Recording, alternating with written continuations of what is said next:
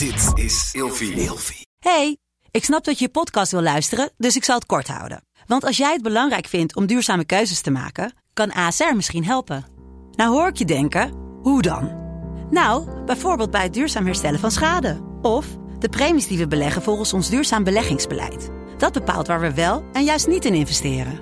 Wil je meer weten over welke duurzame keuzes ASR maakt? Ga dan naar asr.nl slash duurzame keuzes. ASR doet het. Zo, dan kan je nu lekker naar je podcast luisteren. Hannelore in je oren wordt mede mogelijk gemaakt door Emma Sleep. Van luxe matrassen tot wilderige beddengoedaccessoires. Elke ochtend fit wakker worden, omdat je er s'nachts fun en fabulous bij ligt. Krijg nu korting oplopend tot 50% en met nog eens 10% extra korting wanneer je mijn persoonlijke code gebruikt. Dat is Hannelore in hoofdletters gespeld. Klik op de link in de beschrijving van deze podcast. Droom bijvoorbeeld lekker weg op een Storage Deluxe boxspring met een airgrid kussen en een vier seizoenen dekbed. Heerlijk toch? En dan nu de podcast. Zo maak je goed ruzie. Ruzie maken als oppepper voor je relatie in plaats van het einde. Hannelore in je oren. Fit, fun, fabulous. Ik kan het me nog goed herinneren, de allereerste ruzie met mijn man Remco. We hadden net een paar weken verkering. We waren 20 en 21 jaar, maar we kenden elkaar al heel lang. We waren het ergens totaal niet over eens. Geen idee meer waar het over ging natuurlijk. Maar wel hoe, want hij liep weg terwijl ik een discussie wilde beginnen. En ik dacht meteen, oh nee, zo gaan we dat niet doen. En ik ben achter hem aangelopen, heb hem gezegd dat ik het graag meteen wilde uitpraten op een rustige manier. En dat is toen gelukkig gelukt. Ik was namelijk heel bang om zo'n stel te worden dat dagenlang niet met elkaar praat bij een ruzie. Omdat ik van dichtbij heel goed weet hoe erg dat is. Zeker als er kinderen bij zijn. Maar inmiddels moet ik toegeven dat ik echt wel eens urenlang boos ben op mijn man. En dan het liefst even niks met hem te maken wil hebben. Dus hup, kop in het zand en zwijgen maar. Mijn naam is Hannelore Zwitserloot. Wat leuk dat je luistert naar mijn podcast Hannelore in je oren. Elke week bespreek ik iets wat, wat mij zelf boeit, wat ik belangrijk vind of uh, waar ik zelf mee aan de slag wil gaan. En deze aflevering gaat dus over ruzie maken, want dat is volgens mij oh zo belangrijk. Het is misschien ook juist wel goed om af en toe even goed te botsen. Mits het, uh, mits het redelijk blijft natuurlijk. En je kunt het niet altijd overal maar over eens zijn. Goed ruzie maken kun je leren, denk ik. En daarom heb ik Maaike de Vries weer uitgenodigd. Maaike, welkom weer. Hallo. Vorige keer hadden we het over uh, de vijf talen der liefde. En deze keer over de vijf talen der ruzie. Ja, zoiets. nee, nee, nee, nee. Maar je hebt wel verschillende soorten ruziemakers. Hè? Daar, zonder het nu al te verklappen, maar daar gaan we het over hebben, toch? Jazeker. Ja. Je bent onder andere relatietherapeut met een eigen praktijk in Wateringen. Je helpt ook mensen online. Um, ruzie maken, is dat iets wat je, wat je echt moet leren? Ja, ja. En goed ruzie maken ook. Ja. En daarna het ook weer oplossen. ja, dat is heel belangrijk. Juist. En hoe, hoe leer jij dat aan mensen, ruzie maken? Ja, door eigenlijk echt de ruzie te gaan afpellen. En dan gaat het vaak niet over de sokken die rondslingeren of uh, de auto die niet in de juiste stand is dus, achtergelaten. Dus niet zeg maar de, de directe aanleiding, nee. maar meer wat je dan daarna doet. Juist. En zegt. En zegt en, en denkt. doet. Ja. Doet ook. Dat triggert ook nog heel veel. Mm -hmm.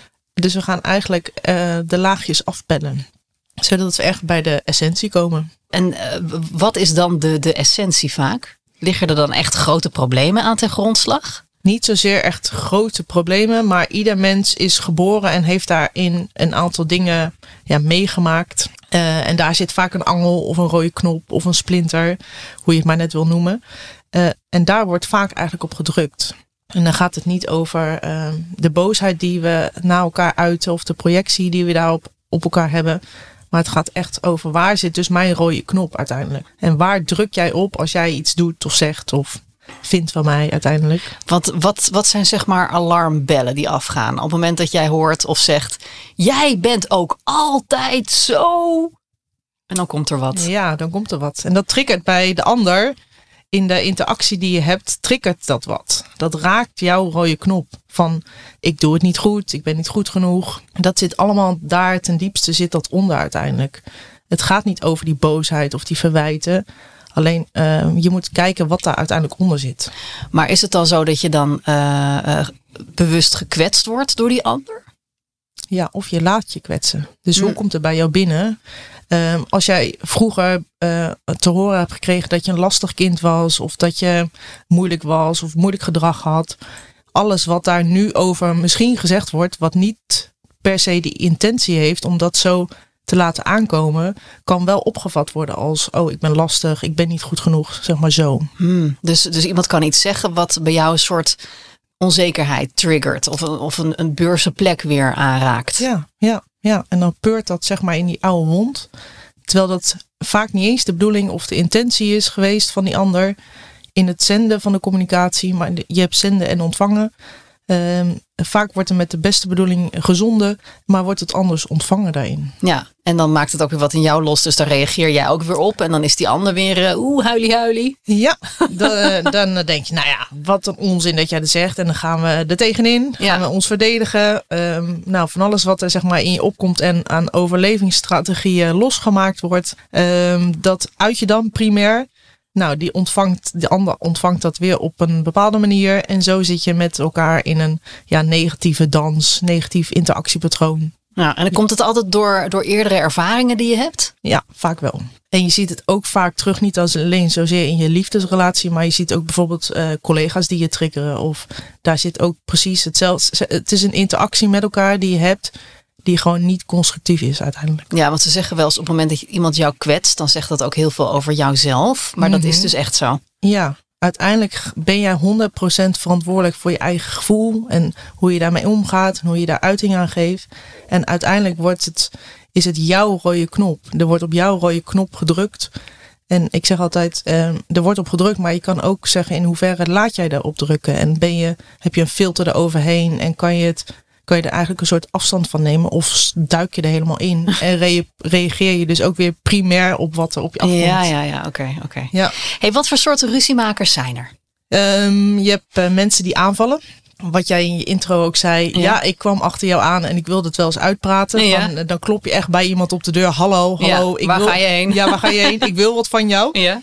Um, en vaak gaat dat in verwijten of um, nou, niet zulke hele leuke, lieve ja. bewoordingen. Nou, zeg de maar. eerste ruzie bij ons was redelijk lief. Ja. maar inmiddels, ja. twintig jaar later. ja, of met een iets hardere stem of ja. iets meer volume. Of, ja. En dan uh, heb je de ander die daarop kan reageren in de vorm van of uh, terug. Ja, maar wat jij zegt, hallo, moet je eens kijken naar jezelf. Weet je wel, dat je zo elkaar uh, ruzie gaat maken. Of het kan zo zijn dat iemand zich uiteindelijk terug gaat trekken uh, het even aanhoort, maar dan stil wordt, naar een andere kamer gaat lopen. Whatever er ook weer gebeurt, maar mm -hmm. dan ga je echt terugtrekken uiteindelijk. Ja. ja. En dat zijn dieren, hè? Ja, zo, uh, zo heb ik altijd eigenlijk een metafoor daarvoor. Van nou, je bent of een schildpad en je trekt je helemaal terug in je, in je, in je huisje uiteindelijk. Mm -hmm. En dan kan je op, je op je schild geklopt worden. Maar dan ben je eigenlijk niet uh, bereikbaar. en dan ja, wil je het eigenlijk niet horen wat er op je afkomt. Ja. Of je bent een soort van aap die aan het uh, aankloppen is om uh, de ander uit zijn schulp te krijgen en een reactie te ontlokken uiteindelijk. Om uiteindelijk te horen van nou, hoe denk jij daarover? Of ja, wat vind jij? Of wat gebeurt er in jouw binnenwereld uiteindelijk? Dus een aap en een schildpad. Ja, die metafoor gebruik ik ja, altijd. Ja, oké. Okay. En uh, stel ik ben een aap en mijn man is een schildpad. Is dat dan altijd zo? Um, je hebt een aantal fases in het ruzie maken. Ik, ik zit te denken, want af en toe is hij de aap. Ja, en ben ik de schildpad. Ja, ja. En als we allebei uh, apie zijn, dan uh, gaat het hard aan dan toe. Knalt het, en zijn we allebei schildpad, dan is het verrassend stil in huis. Ja, dan heb je wel beeld, maar geen geluid. Ja. Dan zie je wel aan je, aan je gezichtsuitdrukking dat het niet helemaal tof zit. En dan negeer je elkaar. Ja. Uh, en dan is er geen geluid. Maar het kan ook af en toe wel flink knallen als je elkaar even wat te zeggen hebt wat je irriteert uiteindelijk. Ja. En, en ben je vaak zeg maar primair één type? Of verandert dat uh, per dag? Of hoe gaat dat? Nou, je hebt wel een aantal fases in zo'n interactie, in het Ja. ruzie maken. Maar ik kan je wel zeggen dat ik een redelijke drammer ben. Dus ik ben eigenlijk elke keer aan het aankloppen van gaan we dat doen en hoe gaan we dat doen en uh, waarom Ja, luister je maar eh, het lijkt me ook heel lastig om met jou een relatie te hebben en dan ruzie te hebben. Want jij weet natuurlijk precies wat er allemaal gebeurt. Je analyseert het helemaal kapot, denk ik. Jazeker, uh, maar wij knallen ook nog wel eens even af en toe. Omdat ik vind zonder wrijving geen glans. Ja, tuurlijk. Dus af en toe moet je elkaar gewoon nog even uitdagen, triggeren. En ik zie wel aan mijn man, als hij zijn schildpad uh, in zijn schildpad terugtrekt, dan denk ik, oh ja, ik ben aan het drammen. eh, ik moet ook even stoppen nu, zeg Ja. maar. Ja. Ja, maar goed, jij, jij zit erop natuurlijk. Ja. Ik denk niet, oh gut, hij denkt dat hij een schildpad is. Ik denk Nee. gewoon, hou nou eens even op en praat met me. ja, dat. Ja, Ja, en dat moet je wel leren. Want ondanks dat er een schildpad is die zich terugtrekt, gebeurt daar ook van alles van binnen, zeg maar. En dat is eigenlijk wat er op tafel moet komen, wat je elkaar te vertellen hebt, wat er gebeurt in je binnenwereld. Ik zeg altijd, je moet echt een soort van ondertiteling geven over wat er in jouw gedachten voorbij komt, in jouw emoties voorbij komt. Mhm. Dat je elkaar daar echt ondertiteling in gaat geven. Ik heb wel eens gelezen ergens dat als je constructief ruzie wil maken, dat je dan eerder moet zeggen: Ik heb het gevoel dat, of ik voel dat je daarmee moet beginnen als je in een, in een discussie beland bent. Ja, Wat vind jij daarvan? Nou, het zegt iets over jezelf. Dus, en dan begint het bij ik. Ik ben geïrriteerd, ik voel me geïrriteerd, ik voel me boos. Maar dat is het vaak niet. Het gaat erom dat ik het nu het idee heb dat ik bijvoorbeeld niet belangrijk genoeg ben. Mm.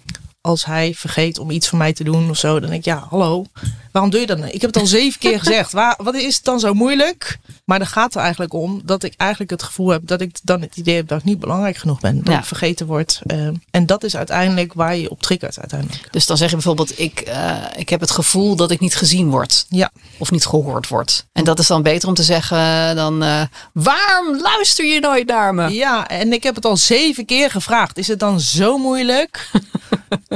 nou, dat. Ja, ja, ja, dat laatste klinkt wel als meer standaard eigenlijk. Ja? Toch? Ja, ja, en vaak projecteren we dan de boosheid op de ander. En die krijgt even de volle laag. Maar dat is niet waar het over gaat. Nee. Maar is het dan ook zo dat je zeg maar die, die rol van die aap en die schildpad, dat het in een relatie dat dat vaak eh, wisselt? Of ben je meestal toch de een en is de ander meestal de ander? Hoe, hoe gaat dat? Hoe is die Ehm, dynamiek? Ja, dat wisselt wel heel erg. Er zijn ook een aantal fases in het ruzie maken. Want op een gegeven moment als jij denkt, ja, ik kan wel blijven zeggen, maar eh, eh, de schildpad en ik krijg geen reactie. Op een gegeven moment word je dan nog bozer, nog bozer, nog bozer. En uiteindelijk denk je, nou, dit heeft echt geen zin. Dan zie je wel een soort van meltdown en zeg je, nou, eh, ik loop wel weg. Of, ehm, dus dan ga je ook wel je terugtrekken. En, Ook in je schildpad-modus. ja, ja, dus je ziet wel een aantal fases en een aantal stadia erin. Mhm. En dan is het weer zaak om te kijken hoe kan je weer herstellen uiteindelijk. Ja, want als je allebei in de schildpadstand staat, dan gebeurt er niks. Nee, dan heb je niet echt de verbinding meer met elkaar. Nee, en allebei in de aapstand lijkt me ook vrij eh, explosief. Die knalt inderdaad lekker. Ja. En het is even goed om, om te knallen als je daarna mee denkt: oh, maar wat gebeurt hier eigenlijk tussen ons? Mhm. Ja. Ja, want hoe pak je dat nou aan? Stel, ik wil eh, constructief leren ruzie maken met eh, mijn lieve schat die nu Ja. boven op zolder zit. ja. hoe doe ik dat? Hoe doe je dat?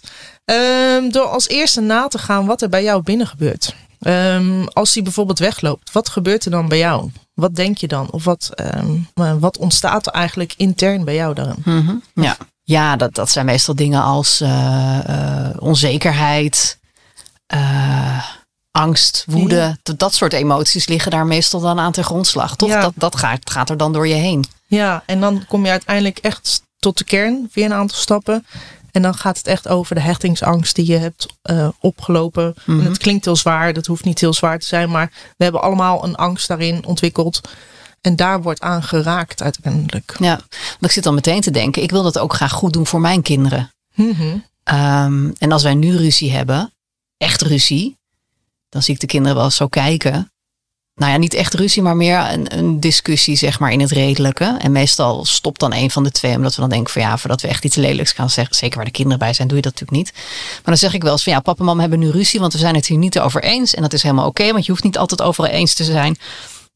Maar we komen er wel uit, maar we gaan nu even flink discussiëren. Dat ze wel weten van dat het goed komt. Ja, En ik heb dat ook echt. eh, ik weet nog, mijn oudste dochter, die maakte zich echt wel eens bang. eh, die werd wel eens bang als we ruzie hadden. Niet Ja. dat we met dingen gingen gooien of weet ik van wat. Maar ja, dan ging het er best wel pittig aan toe. En dat was natuurlijk niet gewend, omdat we normaal altijd allebei nogal van de harmonie zijn. Dus dan maakte ze zich wel zorgen. En dan moest ik echt aan de uitleggen van ja, maar dat is juist goed, Jules, dat je af en toe even ruzie hebt. ja. Want pas als je niet meer de moeite neemt om ruzie te maken, dan gaat het mis in je relatie. juist.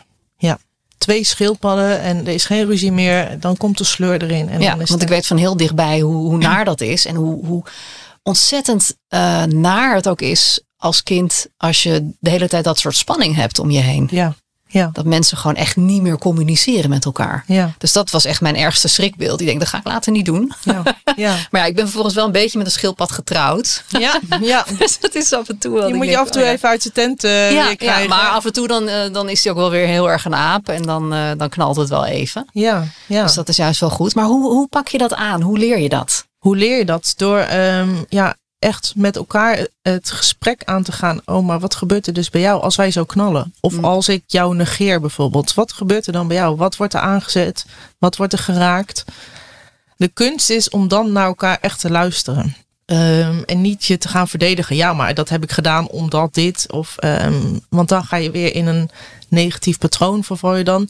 Maar dat je echt naar elkaar luistert. Van ja, eh, ik weet het gewoon niet meer. Als jij zo tegen mij aan het drammen bent, ja, op een gegeven moment weet ik gewoon niet meer wat ik moet doen. Ik weet het niet meer. En dan is dus mijn overleving om me terug te trekken en even eh, mij daarvoor af te sluiten uiteindelijk. En wa- wat is dan de oplossing daarvan? Dat je die ander dan even de, de, de tijd en ruimte gunt? Ja, en maar dan wel vraagt, oké, maar ik wil het er wel over hebben. Want uiteindelijk gaat het er ook om hoe je weer met elkaar in verbinding komt. En het uitpraat en eigenlijk weer de mildheid. eh, als je echt een knallende ruzie hebt gehad, hoe je weer de mildheid in elkaar kan vinden. En dat ook naar elkaar kan uitspreken. Van joh, ik heb zo het idee dat ik niet goed genoeg ben of niet belangrijk genoeg. Maar dat is niet wat ik bedoel of wat ik zeg, zeg maar.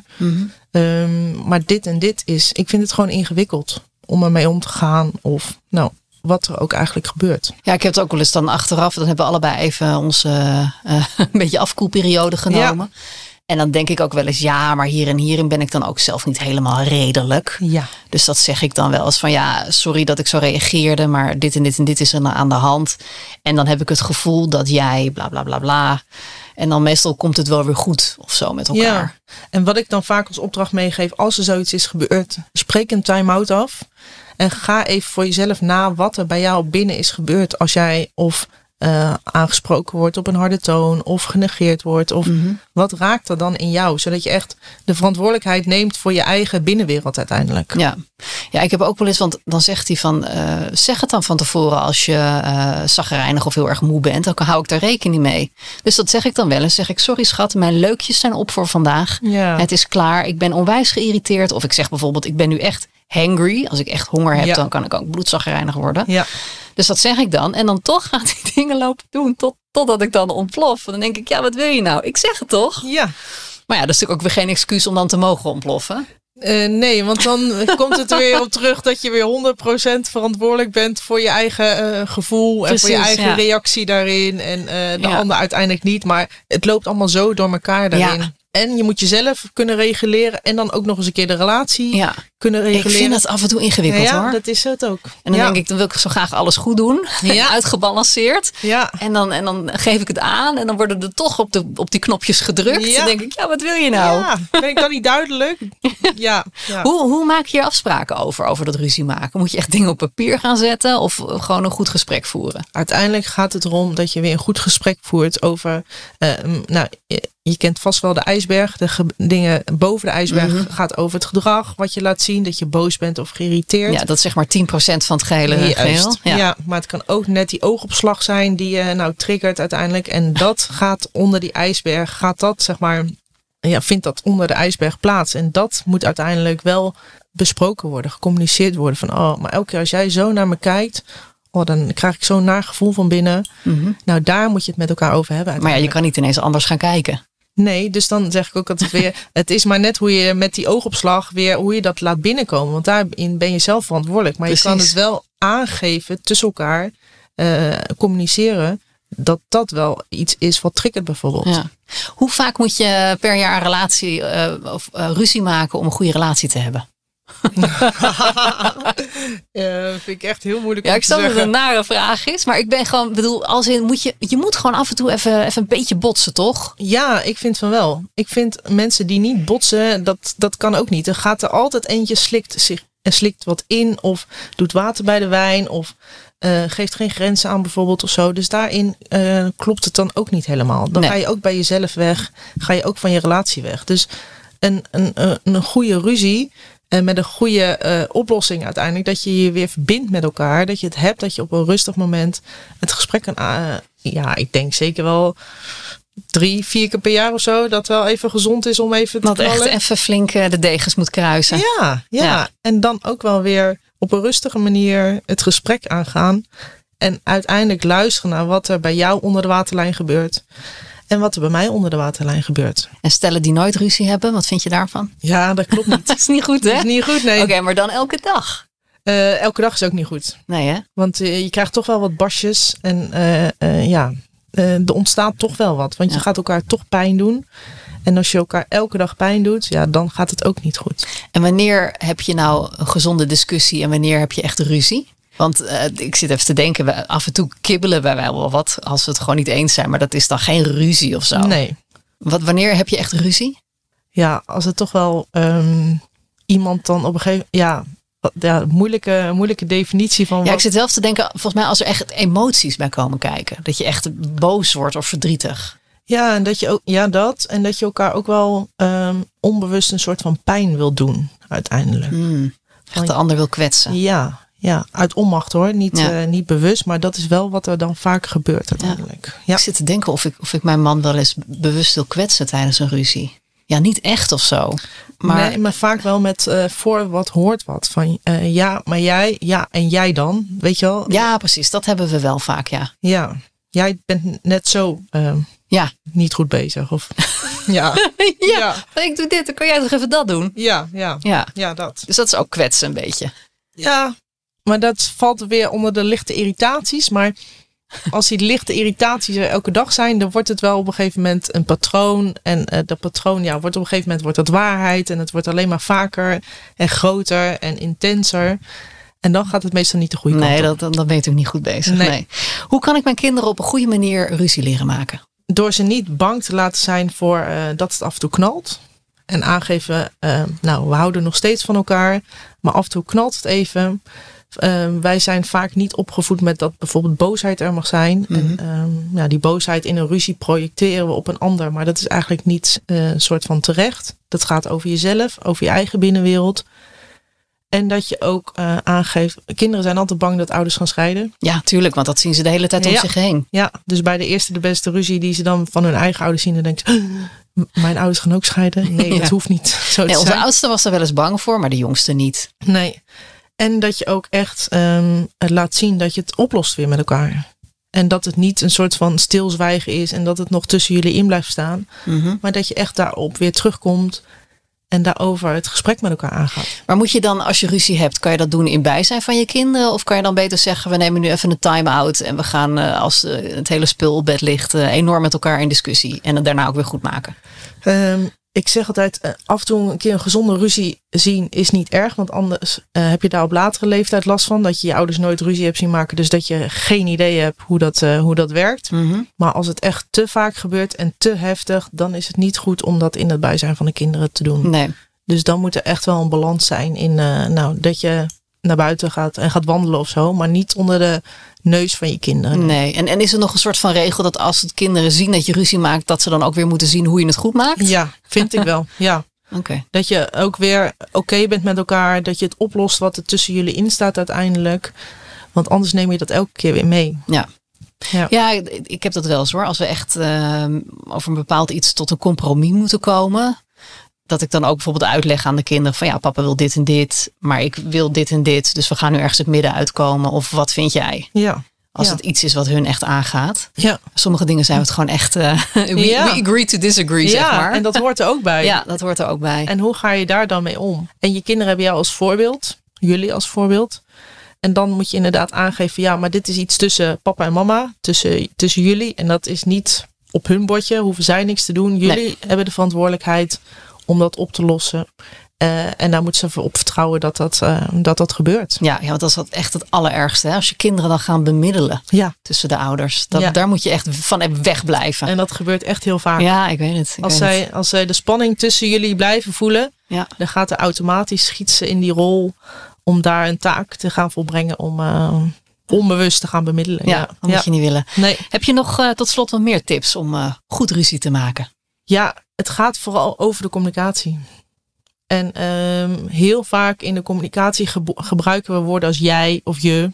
En als we die woorden gebruiken, gaat het schiet de ander in de verdediging. Ja, want het komt verwijtend over. Komt verwijtend doet. over. Oordelend, Ja. generaliserend. Ja. ja. Ehm, en dan is de kunst om echt eh, de woorden met ik eh, en de verbindende communicatie daarin toe te passen. Dus echt die stappen te doorlopen. Hoewel dat echt heel ingewikkeld is. Ehm, en ook, eh, we, we stellen vaak de vraag: waarom heb je dat gedaan? En dan schiet iemand ook in de verdediging. Als je, uit, als je vraagt van, joh, wat is de reden dat je dat hebt gedaan? Of eh, wat maakte dat? Mhm. Dan nodig je de ander uit om eh, zijn of haar kant van het verhaal te vertellen. Oh, dat is wel een heel subtiel verschil. Dus ik moet niet vragen eh, waarom heb je de fietsbanden niet opgepompt? Ja. Terwijl ik het al tien keer heb gevraagd. Ik moet zeggen, eh, hoe komt het Ja.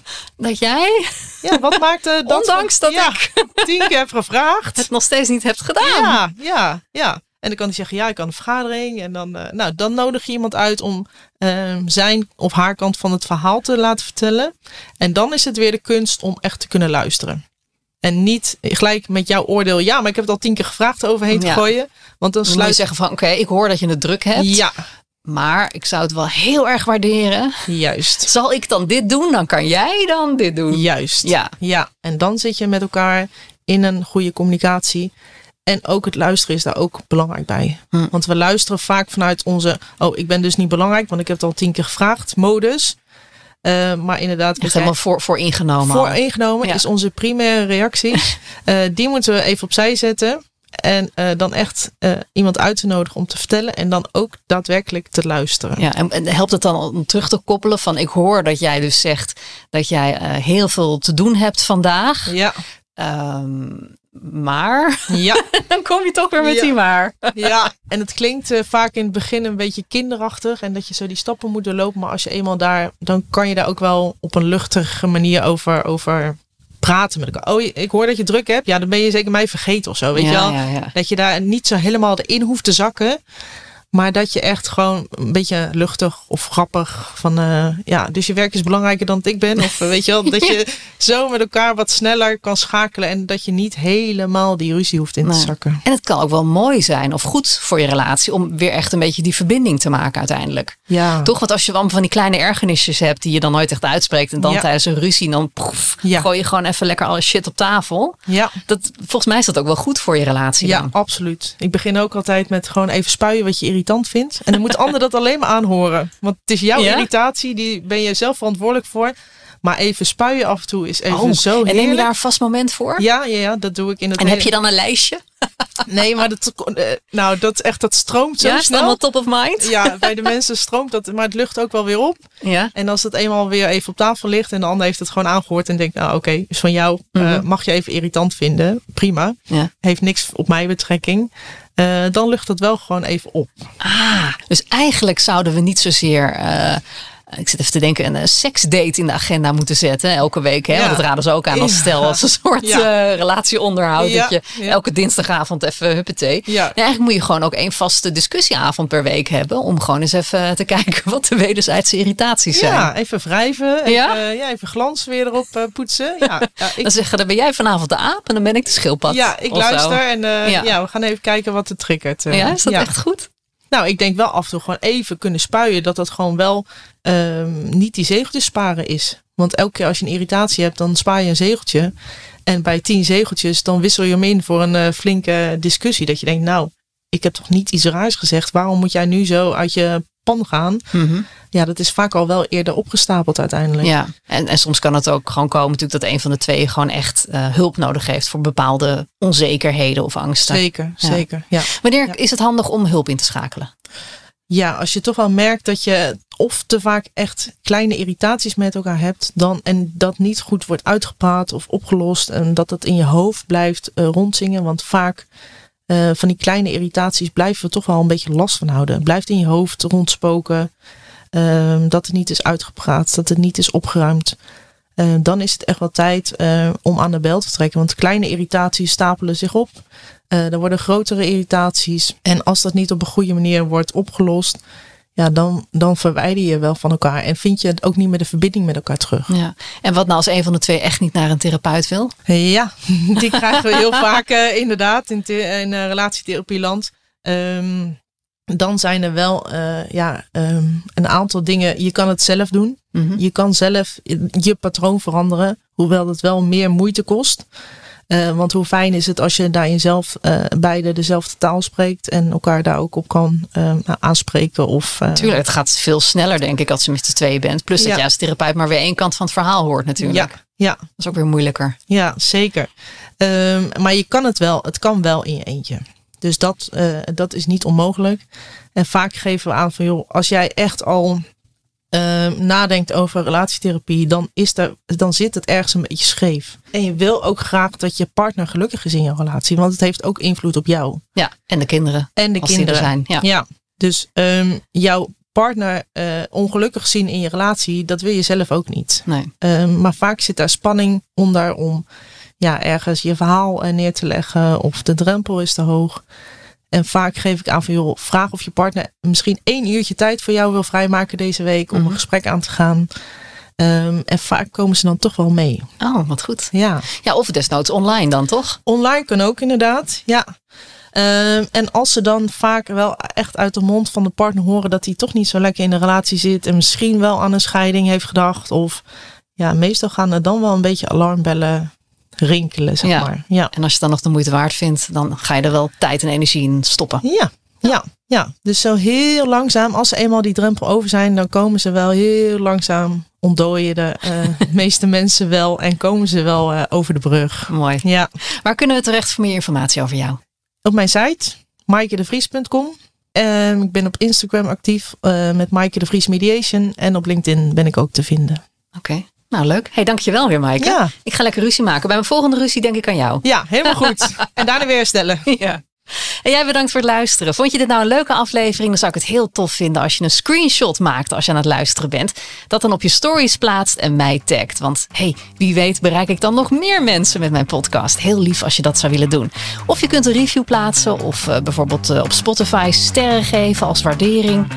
Nou, uh, bedankt dus voor het luisteren en tot volgende week. En lekker ruzie maken, hè? En daarna weer goed maken.